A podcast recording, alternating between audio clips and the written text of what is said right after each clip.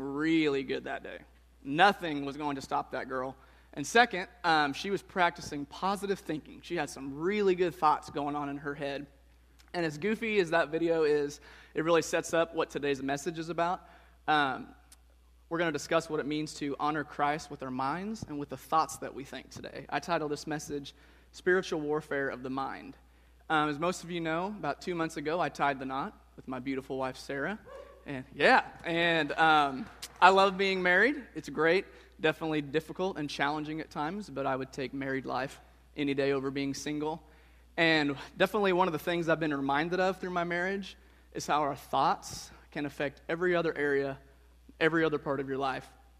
So if you have, for example, if you have daily thoughts that fill you with insecurity, it's going to affect uh, your ability to relate and connect with your wife.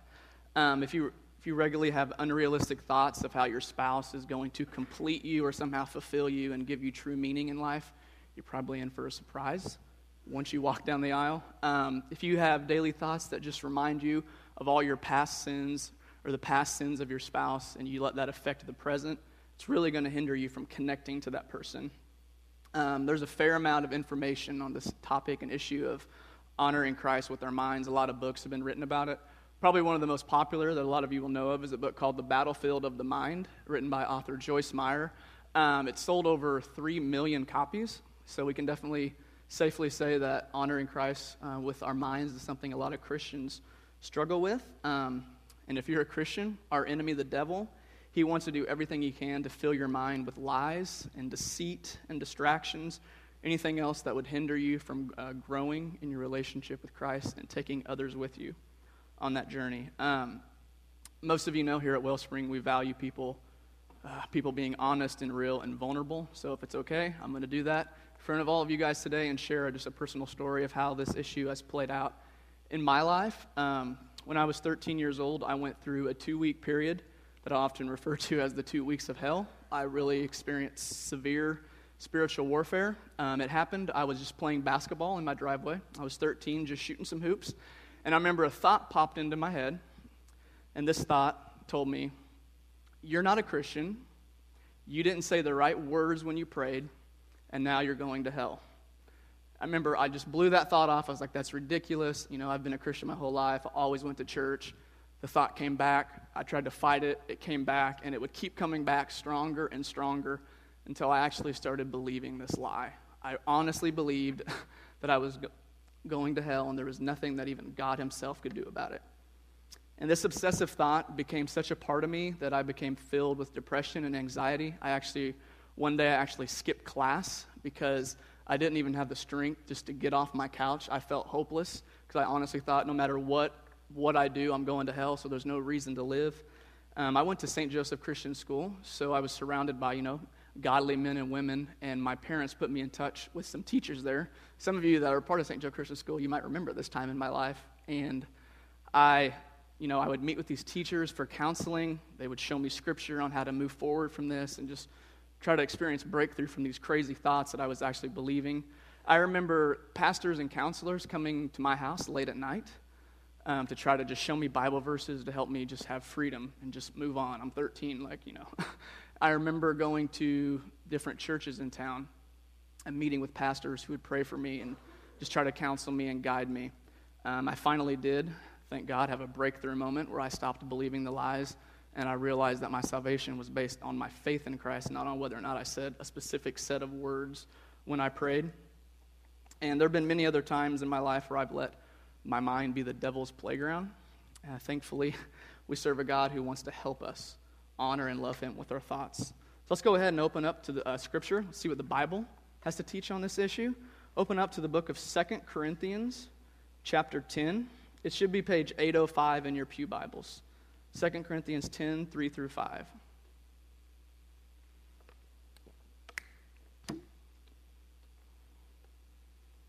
Second Corinthians 10, 3 through 5. All right, it says, For though we live in the world, we do not wage war as the world does. The weapons we fight with are not the weapons of the world. On the contrary, they have divine power to demolish strongholds. We demolish arguments and every pretension that sets itself up against the knowledge of God, and we take captive every thought to make it obedient to Christ. Let's pray together. God, we thank you and we praise you for who you are and for what you're doing in our lives and just through this church.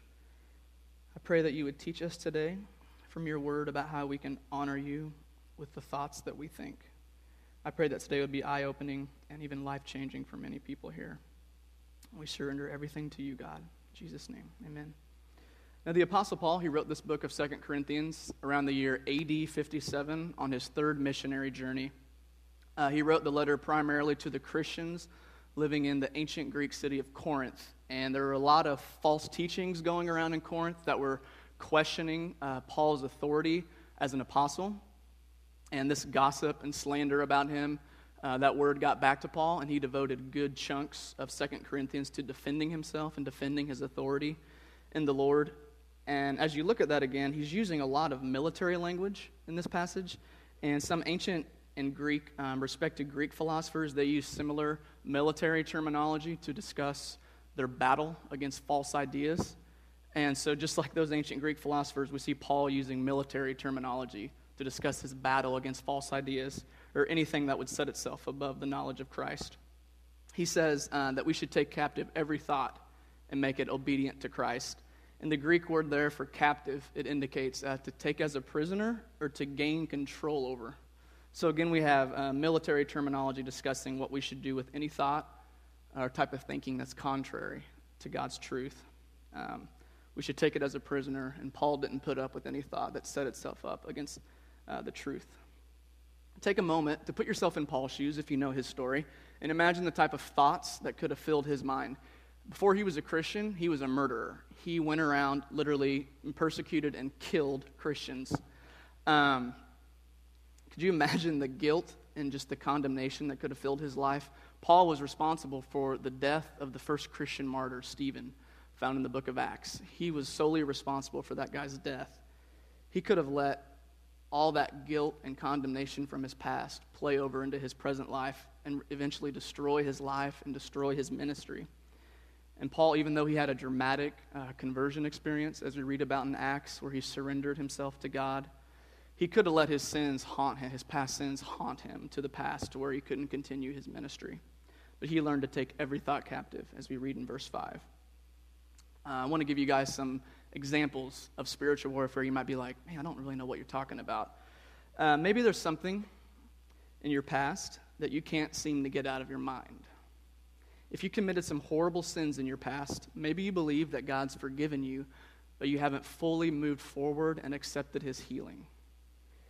And maybe you let your past haunt you every day to the point to where it's preventing you from living in joy and freedom and peace. Perhaps it's something that happened to you in your past and it's just scarred you for life. It could be a abuse or some type of trauma that happened to you. And even though you've given it to God more times than you can count, this thing still haunts you every day. And although you're trying so hard to move forward from this, this thing just can't get out of your head. It's affecting your ability to love your spouse and to relate and connect with those closest to you. Uh, maybe it's a past relationship that took a turn for the worst. Perhaps you had a fallout with um, a former friend, family member, or coworker, and every day you have thoughts of anger and unforgiveness towards that person. And these thoughts have a significant amount of control over your life. Maybe the thought of running into them or that group of people in public kind of has you paranoid. So when you're out in public, you're always kind of looking out of the corner of your eye. And it's just you're greatly affecting your ability to live in peace and freedom. Uh, maybe it's something that your spouse or your loved one did in their past that you can't stop thinking about. Maybe it's the image or just this memory from what they've shared with you. You keep dwelling on it, and it's affecting your ability to love them, and it makes you feel insecure, jealous, and just unloved. Hope I'm connecting with some people here. The Apostle Paul was very passionate about Christians honoring their minds with Christ. So let's look at uh, some of these verses that he wrote.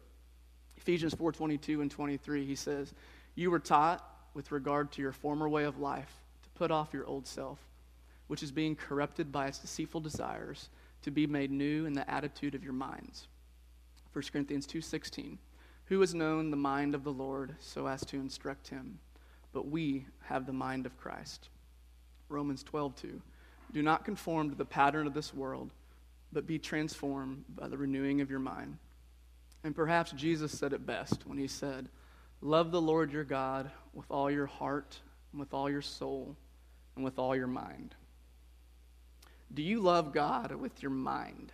Think about that for a minute. Do you love God with your mind?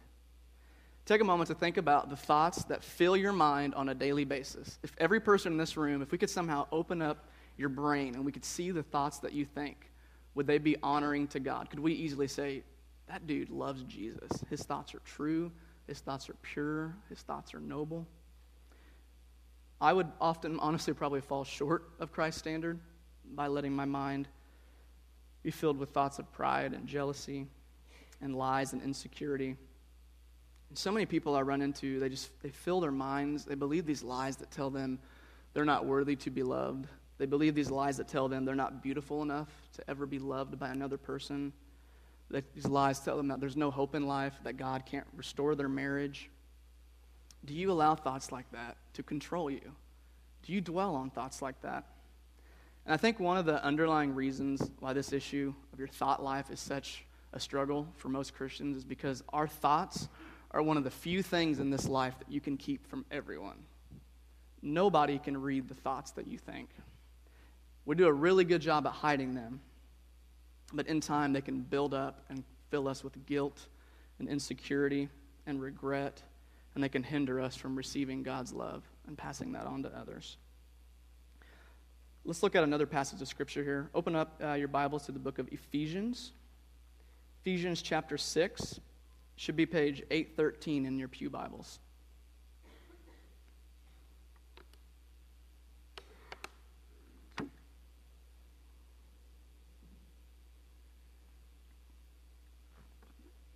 Ephesians 6 10 through 20. Kind of a long passage here. It says, Finally, be strong in the Lord and in his mighty power.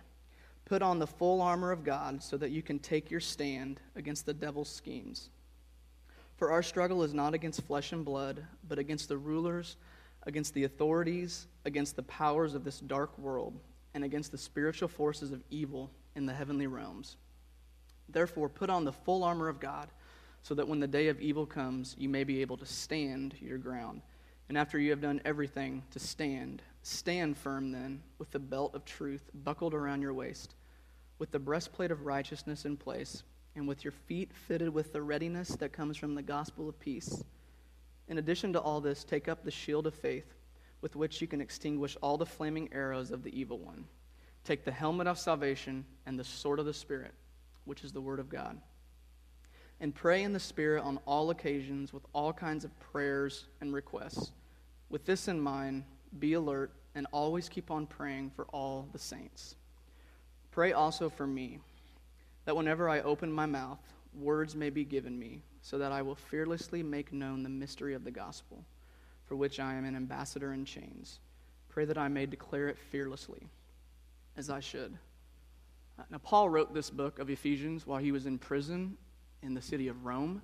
And it's, it's quite possible that his vibrant imagery here of just military armor was inspired by the Roman soldier who constantly uh, walked back and forth and guarded his prison cell while he was in prison.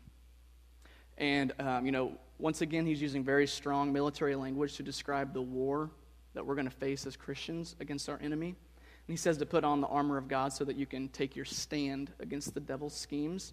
There's uh, six pieces of armor listed there if you look closely.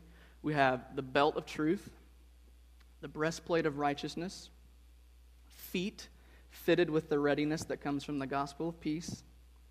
We have the shield of faith, the helmet of salvation, and the sword of the Spirit. And it's really interesting and important to know that only one, one piece of armor there is offensive. All other five uh, pieces of armor there are defensive. That's why Paul keeps saying four different times stand firm, stand your ground, stand firm when that day of evil comes. Because if you're a Christian, you don't have to go, you don't have to be on the offensive. We don't have to go looking for spiritual warfare. I promise you, if you're following Christ, the enemy will come find you. He will do everything he can to destroy your life. We're only going to briefly examine just two of those pieces of armor there. Um, it's important to know that the significance of the armor is the spiritual gift, blessing, or virtue uh, associated with each individual piece of equipment. So let's just look at the fifth uh, piece right there in verse 17. Uh, the fifth defensive item is uh, the soldier's helmet. And the helmet spiritually refers to one's salvation. Um, Pauline scholar F.F. F. Bruce, he called it the helmet of victory because the Lord's victory is the salvation of his people. And because of Christ's salvation, we've been saved and delivered and set free from this bondage of sin and evil. So when you consider that a, you know, a helmet would protect one's head in physical military armor, just know that part of our salvation is to live in freedom and to be set free from any thoughts that would cause us to be filled with pride or jealousy or unforgiveness. And then the, uh, the last one we're going to study there, again in verse 17, is the only offensive item, the only offensive weapon listed there the sword of the Spirit, the Word of God, the Bible that many of you are holding in your hand. Most of you own a Bible that are here today. If you don't, please come see me after church. I'll make sure that you leave with a Bible today. Um, just because, though, you own a Bible, it doesn't mean you know it. And it doesn't mean you study it. And it doesn't mean that it's the book that you turn to for wisdom and guidance and correction in life. If you, you know, if you reflect and just think about Jesus when he was in the wilderness, he was tempted three different times. Satan tempted him three different times. And all three times, Jesus quoted from the book of Deuteronomy. He quoted straight from God's word to stand his ground and to resist the devil during times of temptation. I think you agree with me at this. Uh, if Jesus himself used God's word to stand his ground, I think we'd do quite well to follow in his example. Um, let's look at one more passage here. This, is Paul again in the, um, Philippians 4 8 through 9. Finally, brothers and sisters, whatever is true, whatever is noble, whatever is right, whatever is pure, whatever is lovely, whatever is admirable, if anything is excellent or praiseworthy, think about such things. Whatever you have learned or received or heard from me or seen in me, put it into practice, and the God of peace will be with you. I don't, I don't know if the apostle could have given us a clearer example of what should fill our minds throughout the day. Um, I mean, but just look at that. Is what you think about true? Just, just ask yourself that. Are the thoughts that you think true? Or do you often believe the lies that are in your head? Are your thoughts noble? Are your thoughts right? Or do you fill your mind with false beliefs about yourself and your identity in Christ? Are your thoughts pure? Now, that's a difficult one for a lot of people. Are your thoughts pure? Is your mind often filled with lustful images that are on repeat throughout your day while you're working or even with your family? Are your thoughts lovely, admirable, excellent, and praiseworthy? To sum it all up, are you loving God with your mind? Are you loving God with the thoughts that you think? Um, when you came in today, you should have received a bulletin. Go ahead and, and get that out a bulletin or a piece of paper. Get a pen or pencil ready. I want, you guys to write something down. As you've been listening today, I want you to write down, hopefully something's connecting with you. Write down what thought or thinking patterns it is that you need to surrender to God. Um, is there a person that you need to stop having bitter thoughts towards? Is this something in your past or your spouse's past that you can't seem to move past or forgive them and it's affecting your ability to love them? Is it thoughts of pride or jealousy towards a person or a group of people? that you need to forgive, whatever it is that's preventing you from loving Christ with your mind, just write that down. It could be one word, it could be a couple sentences. Take a minute to do that.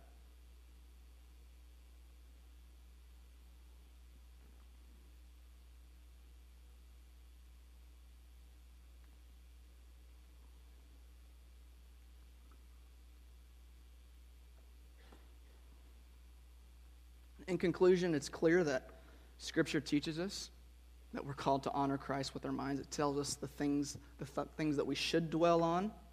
But you might be wondering, how do we do that? How in the heck do we make that happen? Where do I go from here? Um, I got a few suggestions. First off, depending on what thoughts you have been filling your mind with, you might need to repent. That's usually a pretty good starting point for a lot of people. If your mind is often thinking about things that cause you to be bitter and unforgiving and jealous, or if your thoughts fill you with lust, you probably need to repent. If the thoughts you're thinking are preventing you from loving your spouse and your family and your children, the thoughts you're thinking are drawing you away from God, or as Paul said, if you're, if you're thinking anything that's setting itself up above the knowledge of Christ, you probably need to repent. Second, this is so obvious and kind of a duh. We should follow Paul's advice and pray. Pray with all kinds of prayers and requests. But this next part is important. He says, don't just pray for yourself. You're not the only person sitting in these pews today that needs help in this area and other areas of your life pray for others. Uh, he tells us in Ephesians 6:18 to always keep on praying for all the Lord's people. Third, some of you might need to find a Christian accountability partner to keep you accountable in your thought life. A lot of Christians seek out accountability to make sure their marriages are staying strong, to make sure they're, you know, they're proactive in their devotional time, to make sure they're avoiding sexual temptation, whether it's you know through pornography or whatever it might be. Uh, but I think some people might need accountability in their thought life. And for some of you, your first step to freedom might just be confessing that to someone. And if you take that, you know, that step of faith, God will honor that and He'll meet you there. And then my last point, this is, this is when it gets real good, just to expound on what Bob talked about two weeks ago. We need to be people who know the sword of the Spirit, the Bible, inside and out. Because God's word, the sword of the Spirit, is the only offensive item uh, listed there in Ephesians 6, and we can use it to fight off the enemy from anything he can cause us, he's trying to cause us to do or think that would cause division in our relationship with Christ. We would be plumb crazy not to follow Jesus' example of quoting Scripture to resist temptation. And this might sound shocking to some of you, but I think we often underestimate our enemy the devil, I really do. He has been studying you since day one. He has been trying to destroy the lives of God's people since Adam and Eve. He knows what he's doing. it's not enough just to come to church here and there, read your Bible here and there. You need to know Scripture and have it memorized to where it's actually, it's actually becomes a part of who you are as a person. Are you going to allow your mind to be conformed to the world are you going to allow your mind to be filled with the eternal Word of God? Is your mind going to be filled with the eternal Word of God? I'm going to give you a, just kind of a goofy story here. Let's say you're in the military, which some of you might be, and you're recently deployed for service and you, sh- you, know, you shipped out somewhere, let's say in the Middle East. Okay? You're going to have to go through a lot of training and things like that. And when you're in battle, if there's one thing you want to know for sure, is you want to know how your weapon works. Whether you got a machine gun, a rifle, a pistol, you want to know how that baby works inside and out, how to shoot it, how to reload it, how to clean it, so you can stand your ground, you can resist yourself. And if you're in battle and your enemy's coming at you, they see you, they're firing, they're firing their bullets at you. The last thing you want to do in that moment is whip out the instructions on your gun, try to figure out, oh man, where's my user manual on how this gun works? That would be so stupid and ridiculous. And just as you don't want to go fumbling around in real combat you also don't want to be fumbling around in spiritual warfare. You want to know your weapon, in our case, this book that many of you are holding. You want it to be second nature to you. So when the enemy comes, you just know it so well, you can just quote scriptures, quote scriptures at the enemy. And since honoring this issue of honoring Christ, you know, with my mind, it's a struggle for me. And I, I seriously have, um, I have a document on my, on my computer called Freedom Thoughts.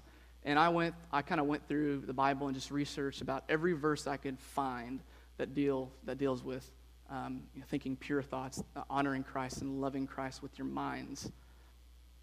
And what a, I just think what a powerful resource it would be if each of us here, if we knew, you know, Scripture in the specific areas that we're most vulnerable in, that we could start quoting and be second nature us, second nature to us, you know, when times of temptation come. Um, like I said, I hope this is connected with some of you today. Um, just, just know after service, please feel free. We're going to do communion. We're going to sing one more song. If anything has hit home with you and you want someone to talk to, please come talk to me or any of the other church leaders here. We'd love to pray with you. If you need to confess something, just to get some things off your chest, to move forward in the right direction, we would love just to be able to listen to you. Uh, so let's pray together. God, we thank you for the opportunity just to study your word. I pray that we would be people who put in the hard work it takes to be men and women who know your word inside and out. Help us to honor and love you with our mind. Help our thoughts to bring glory to you, and help us take the necessary steps needed to truly love you with our mind. Thank you for this time together. In Jesus' name, amen.